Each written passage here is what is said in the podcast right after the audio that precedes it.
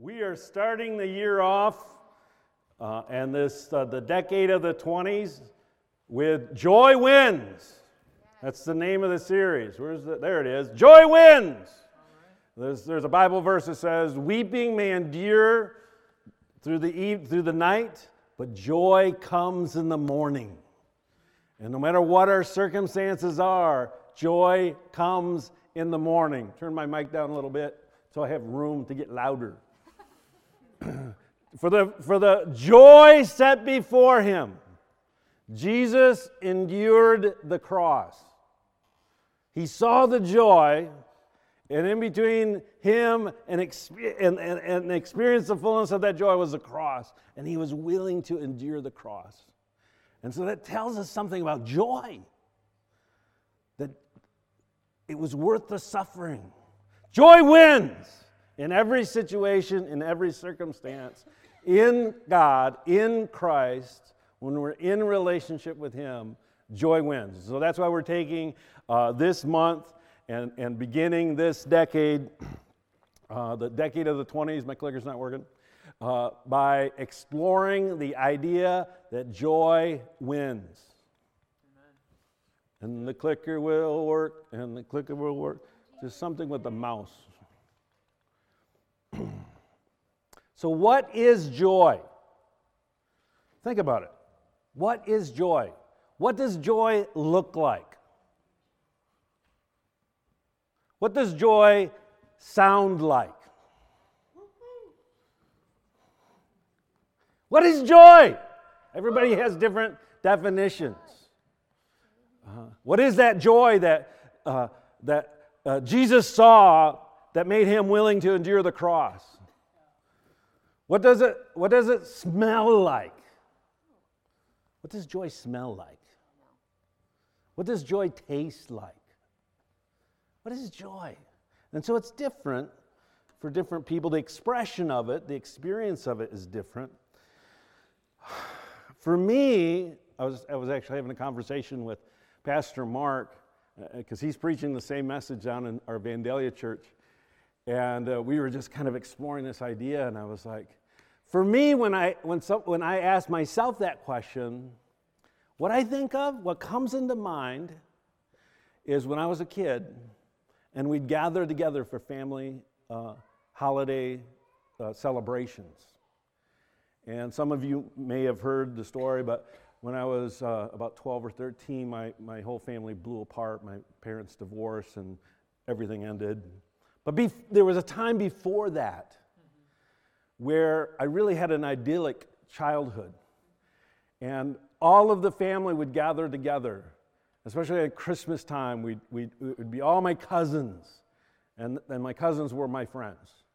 And we would, uh, we would play, and my, my grandmother would spend countless hours making Christmas cookies, and each cookie was literally a work of art. I've never seen Christmas cookies like the way she made them.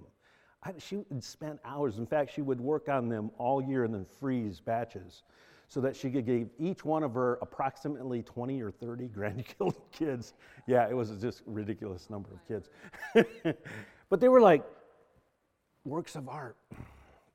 And I remember going into the room, it just brings back the memory of of coming into an aunt's house or grandma's and grandpa's house, and it'd be filled with people I love and people that loved me, filled with food I love, uh, filled with uh, you know presents and, and just the atmosphere. And there was there's one thing that actually may be a little obscure, and may reveal how obscure I may be, but um, this actually happened to me just a few weeks ago. I've been trying to lose weight and doing this low carb thing. And I was like, what can I eat that's low carb?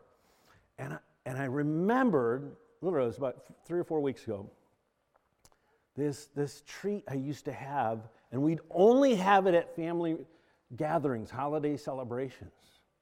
And I loved it. And I remember that they would only have a little portion of it. And so I thought it was really expensive. Right? And so as a kid, I would sneak and take some of the Braunschweiger dip. All right? How many know what Braunschweiger is? Yeah. If you're German or Polish, you may know this.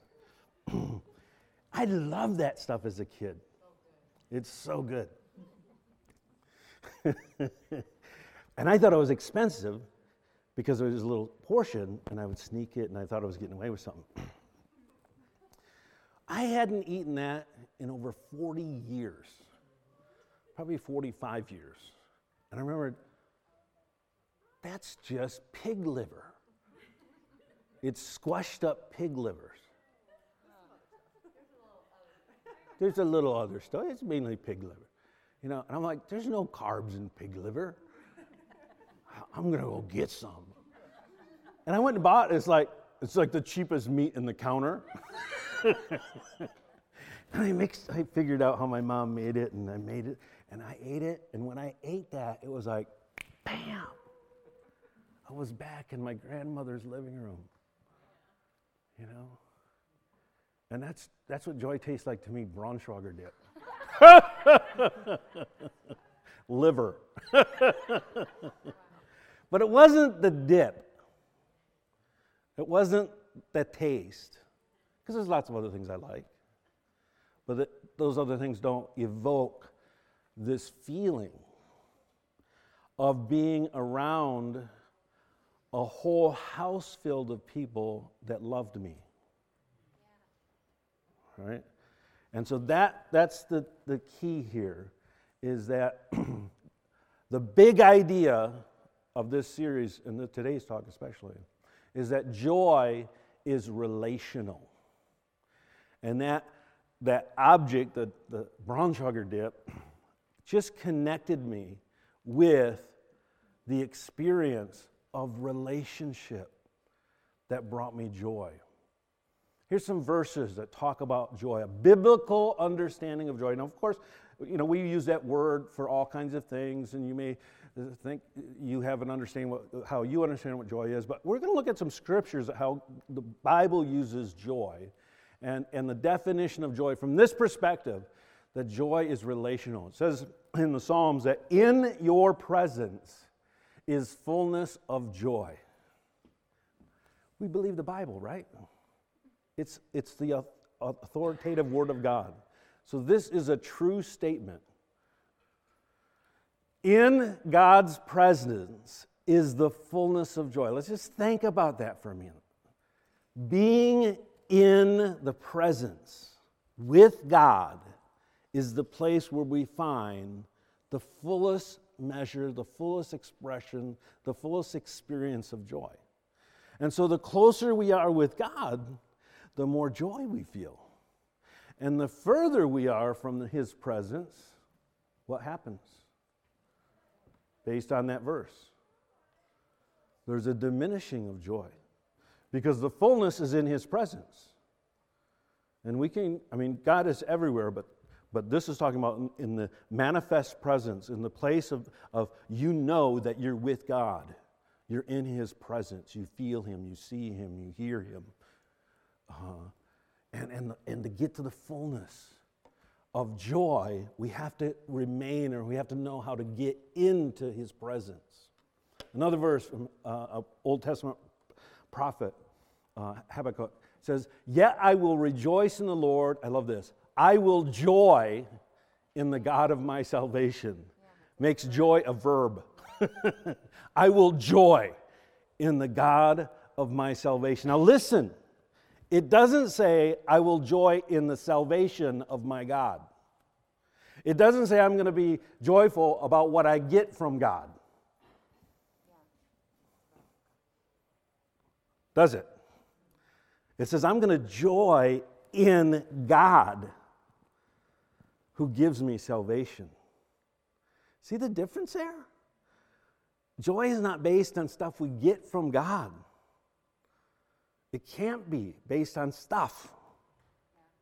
Stuff may kindle or cause us to uh, remember or be aware of the God that we have relationship with. But it's not about the stuff, it's about the relationship with God. And I'm going to joy or rejoice in the God of my, in Him, in our relationship. How about this? This is when Jesus was talking about the servants who did well and, and, and responded well to, to him and in the judgment. And those who uh, responded well, he said, enter into the joy of your Lord. What does that mean? So we read that, we hear it. It's like, okay, yeah, that means we get to be joyful. It does it say enter into your joy? Whose joy? Oh. So we're actually stepping into joy that is God's. And when we're in that presence, we then can experience that's the reward of a life lived well. That's, a re, that's the that's heaven. This is what this whole Matthew 25 is talking about. Is entering into God's joy. So again, it's not something we get distinct or apart from our relationship with our Lord. How about this one? This is, you know, still Christmas time. Uh, someone told me, informed me that the 12 days of Christmas actually begin at Christmas, and it's the 12 days following. So we're still in the Christmas season. That's why we haven't taken down the Christmas tree. sort of. yeah. but if it's up there in July, you know, you can come and talk to us. this is a story of when uh, Elizabeth was pregnant with John the Baptist and then Mary uh, was pregnant with Jesus, uh, uh, and uh, it was a, at a certain time, she, Mary was able to visit Elizabeth. Uh-huh. and it says that Elizabeth said, The babe leapt in my womb for joy. Okay, so John the Baptist in utero, when Jesus in utero came close to him, the baby responded out of joy.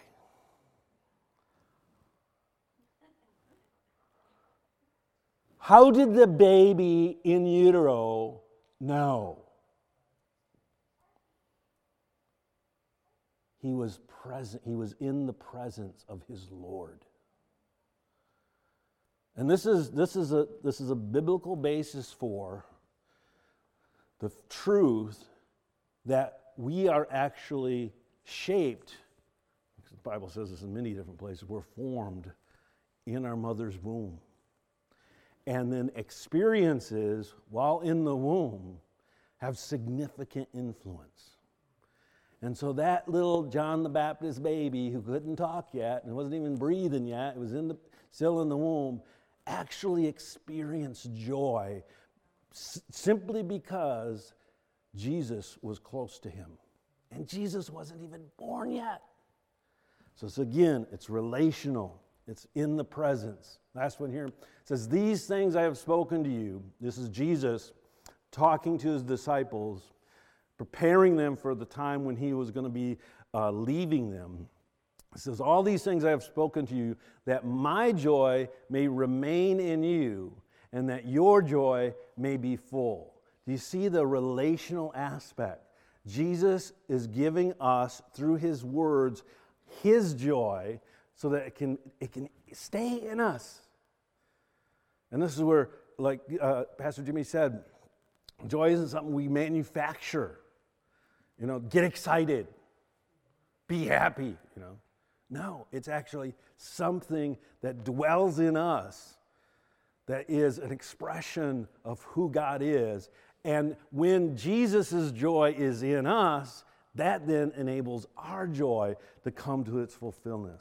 Let's explore this idea of relational joy. Understanding that, the, uh, the, that joy is re- relationally based is important because it equips us to know where to find joy and identify joy count- counterfeits. There are counterfeits to joy, not next week, but the following week, I'm going to be talking about uh, one, two, three, four, five counterfeits, five categories of counterfeits of joy. And so that's in the weeks to come. But we need to know how do we get joy? And if joy is relational, that changes our, our, our, our, where we look for joy.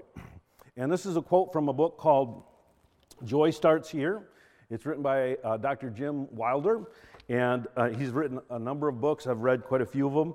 I first came across his, his teachings over 10, 12, maybe 15 years ago, and they've, uh, uh they've influenced me significantly. But I've actually been uh, thinking and meditating on these ideas for over 10 years before I, I preached on it.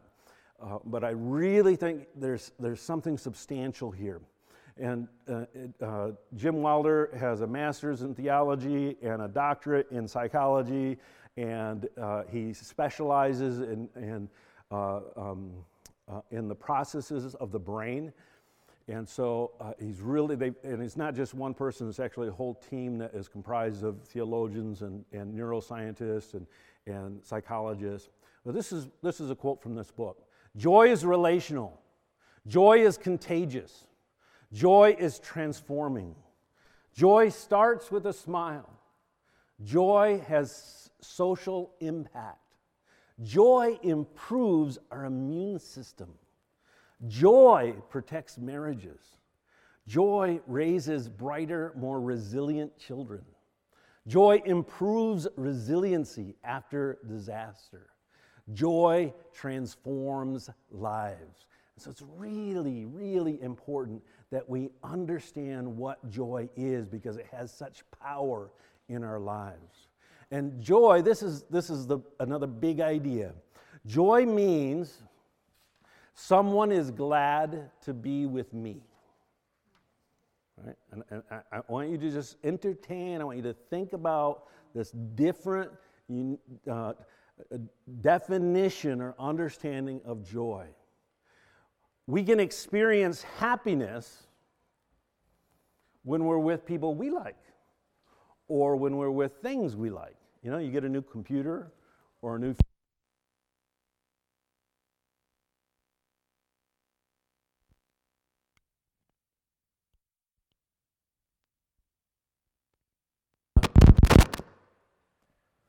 technology. Don't you love it? Am I on? All right. We can get a new toy, a new car. Those things give us happiness. But that's not what we're talking about here. We're talking about joy. Joy is a unique experience when we're with someone we know likes us. Huh? And you know what? You can't control that, can you, really? I mean, you have influence. We're going to teach over this month things that you can do to increase joy. But understand based on this definition, we are dependent on others for joy. And that's good news. What is the worst, the most severe form of punishment apart from capital punishment? Solitary confinement, isolation. It's the worst thing is to be separated from others. Why? Because we are built to be relational. We are built to live in community. Joy is that unique experience, not just being around people, but being around people you know like you. And it helps if you like them too. the signature of real joy is the sparkle in someone's eyes when they see us that makes their face light up. All right? And just think about this for a minute. You know, if, if I walk into, into a room, Jimmy's in the room, he's busy working, and I walk into the room. Jimmy, do you think he feels much of joy? Right? What's the difference if I, I walk into a room? hey, Jimmy, how you doing? Slide. When you come home from work and your spouse is in the kitchen, what do they see on your face? They see you like, I've been looking forward to seeing you all day. Or do they see, I had a bad day at work? The, the power we have to give them joy and the power that others have to give us joy. All right, so just about a week ago, uh, it, was, uh, it was actually on uh, Wednesday. Was Wednesday. So my, my, my daughter, Emily, and uh, my son-in-law, Andrew, and my grandson, Orson, who is just eight, eight or nine months old, came down for our Christmas a few weeks ago. They stayed the night and they went home. And when they went home, they took a few things that belonged to me. they thought it was theirs. It was in their room because they have one like it. It was a little nightlight thing. And then, of course, as children, they left things that belonged to them. and so, driving Lewis back to Toronto, we happened to drive close to my daughter's house, which is in East Lansing. So we met at a at a, a parking lot right off the highway, and they pull up in their SUV, and in the back seat is a little eight-month-old Orson, my grandson. And he didn't know what was going on. He's an eight month old kid, right? He's just in the back of a car seat going down these country roads, and they, they stop. And then in the window is my face. Hey, Orson. And you know what little Orson did? He smiled. And you know what I did? It made me smile even more. Because he smiled when I said, Hey, Orson, so cute. And it made him smile even more. And there's this interchange of joy. That's joy. That's joy. And I think that uh, you know, as, as, as babies, we learn that. And for the rest of our lives, there's this longing. There's a, lo- there's a hardwired in you. There's a longing for someone to just be happy to see you. Baby Orson didn't have to do anything. He didn't even know who I was, really. He's only seen me a half dozen times. I'm a big old hairy guy. But he, he smiled because I was happy to see him. That's the joy we're talking about here. That's the uh, joy that we find in the presence of our Father in heaven. Joyful interactions with our mothers, fathers, those who feed us, and other primary caregivers shape the structure, chemistry, and function of the brain. It really, really does. There's tons of studies that show that the way we think and the actual physiological shape of your brain and how your brain and, and neural, uh, your uh, uh, neural pathways are formed are influenced by those who care for us in those early years and, and really all through our lives. the foundation of joy that is built in our first year of life profoundly influences our identity and relationships throughout our lifespan. So, this is something that has been proven by scientific study, psychological study, but we also see it in Scripture that uh, the baby leapt for joy, and in his presence is fullness of joy. And so we're seeing that, that science reveals the truth that Scripture has been telling us for thousands and thousands of years. Our brains were created with a bias toward joy. That means it, it's the, the, your brain is seeking that experience. What experience? The experience of su- being with people that like you. You're, you're kind of looking for it. And it, wherever it is, that, that's what you're drawn to. That's what makes you smile automatically. Joy is the most powerful desire.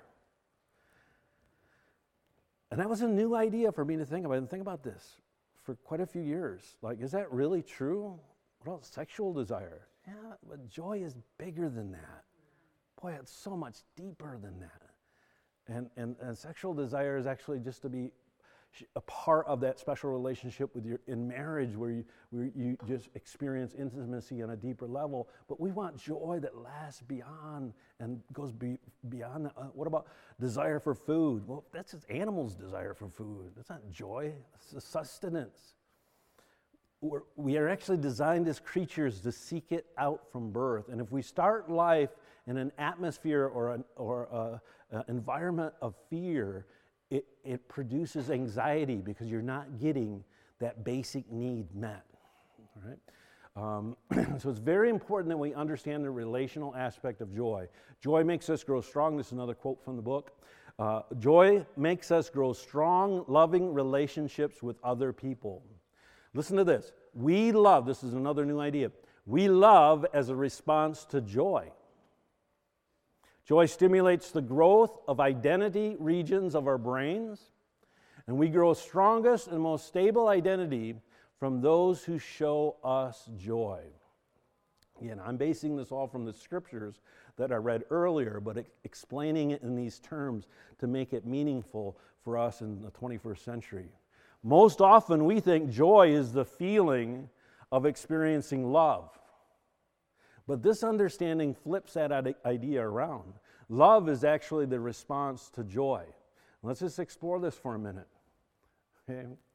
Let's think of a real easy example is like when you're young and you don't have a, you're not married, you're looking for a, a, a, girlfriend or a boyfriend, you know, you're looking for someone, and someone acts like they're happy to be around you. What happens? That triggers something in you. I think she likes me. You know? That's joy first. And I like being around her because she likes being around me. And that actually kindles something called love. Love is actually a response to that joy. Uh, when we experience relational joy, we feel loved. All right? It's that interaction between joy. That when I came into my grandparents' house filled with all my relatives that loved me, you know, I experienced joy because of that love. I experienced love because of the joy. It's an interaction. Joy, being in that relational, experiencing relational joy creates love that uh, causes us to, to be drawn to those people. and we all need, we all crave love. Learning how to increase our level of joy will, directly increase the level of love in your life. You want more love in your marriage? Learn how to bring more joy into it. You want more love in your family life? Learn how to bring joy into it. All right? Because joy produces love. And joy shapes our identity, who we see ourselves as. Okay? Understanding that joy shapes our identity and enables us to grow strong, stable relationships. Um, strong, stable identities gives us a tool to help us correct false identity or masks all right and broken self-image issues that we need to understand oh how do i get how do i fix my self-image how do i fix uh, my identity how do i become who i'm really meant to be it's joy where do I find joy? In healthy relationships, being with people that love me and people that I can love back. All right? And so it drives us into relationship to find our identity and to find uh, uh, uh, uh, uh love. Uh, so, low joy environments, just to describe them quickly, unfortunately, most of us grow up in low joy families and settings. And, um, you know, my, my childhood was had, had moments, especially in my early childhood, like those family reunions and other experiences that were very high, high joy, but then it all, uh, all fell apart. And, and then for, for many, many years, it was very, very low joy and a lot of stress and a lot of pain. And this causes our brains to be organized around anxiety, fear, and the avoidance of pain. So, growing up or living in a low joy environment results in our brains constantly being uh, organized or framed in, in seeing our world through anxiety, fear, and avoidance of pain. It means that we um, uh, often or easily get overwhelmed when things go wrong. When something goes wrong at work, you're overwhelmed. Car breaks down, you're overwhelmed. Run out of milk, you're overwhelmed. because you don't have the joy to endure the suffering. See? Joy it gives us the, it empowers us to endure suffering. Uh, you don't have the joy to endure a, a night of weeping. Uh, it makes it hard to recover from disappointment and stress. If you, if, you, if, you, if you grew up in a situation or if you've lived in a situation where there's low joy, and you get trapped in negative emotions. And pleasure There's still pleasures in life, but they're momentary and they're seldom found. And you're always kind of living in lack emotionally. And we don't want that. That's not why Christ came. Chronic low joy environments create four, four problems in a person's life. It, it creates a, a lack of being able to have strong bonds with God and others when we are troubled or stressed. So, you know, you may have a relationship with God, but if you have low joy and your whole life's been struggling in a, an atmosphere of low joy, whenever anything bad happens, you, you can't find God because you don't have that strong connection with God or with others. Uh, you lack relational skills needed to form and maintain healthy, joyful relationships. You need to have skills to maintain relationship. All right, there's just things you have to do. Uh, and if you are uh, absent of joy and love in your spirit and your soul, even in your body and how your brain functions, you're not going to be able to do that. You view, people that, that have this experience in life, view all relationships with a lot of suspicion and doubt. And so you're always guarded and you're strongly motivated by anxiety, fear, and the drive to avoid shame, man, you'll do anything to avoid being shamed or failure. You don't take risks and disappointment and rejection. So your whole life is shaped by these negative things because you don't have enough joy uh, to overcome.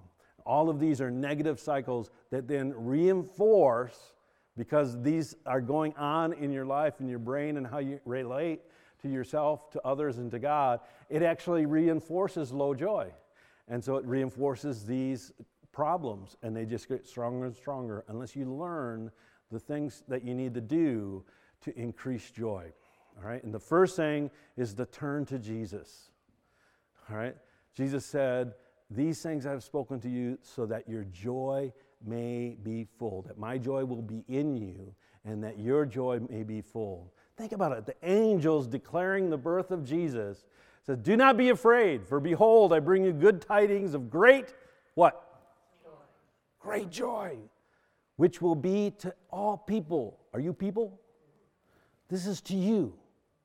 For there is born to you this day in the city of David a Savior who is Christ the Lord. Jesus came to bring great joy. Christianity exists for one purpose, and that's to bring joy to the world. All right, we are to be joy agents. And when Jesus' joy is in us and our joy is to the fullest, we can bring joy to the world. But if we don't turn to Jesus, if we don't even believe joy is possible because of the low joy experience and the way our brains have been formed, if we don't repent of that, and turn and receive the life of joy that Jesus offers, we can't experience it ourselves and we can't give it to others. Uh, Jesus came from heaven into our low joy world, and He's the Emmanuel. That means God with us.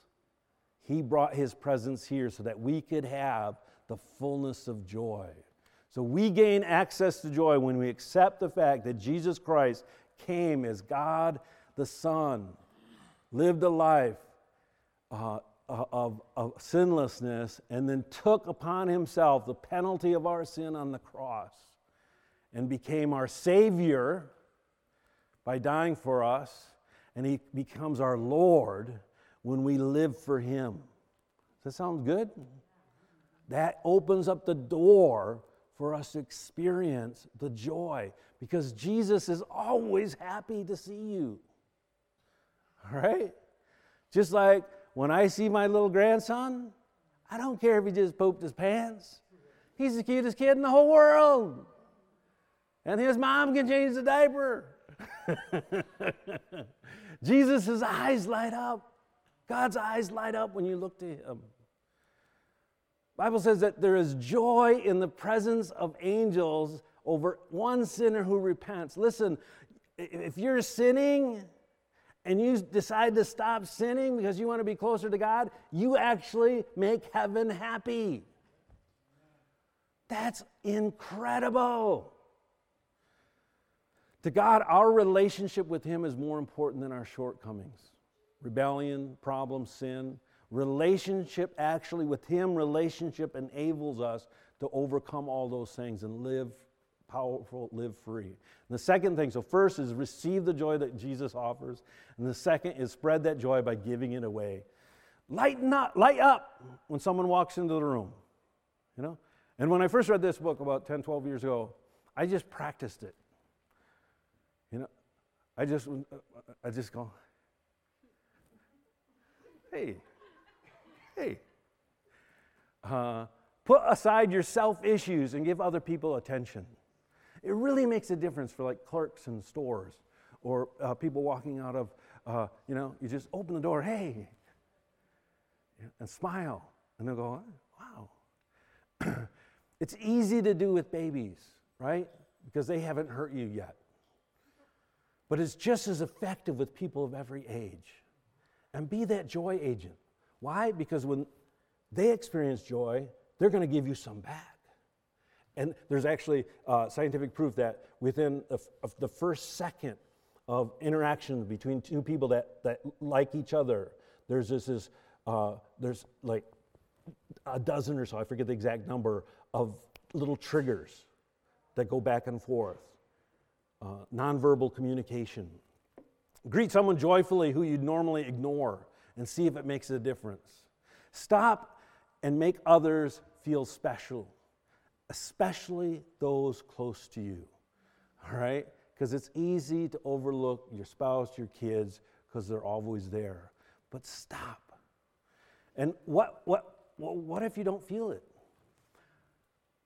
Go to Jesus. Take a look at your Father and see Him smiling at you in your spirit, and then turn and look at that person and smile at them so they can experience joy winning in their life. Pastor Jimmy's going to close.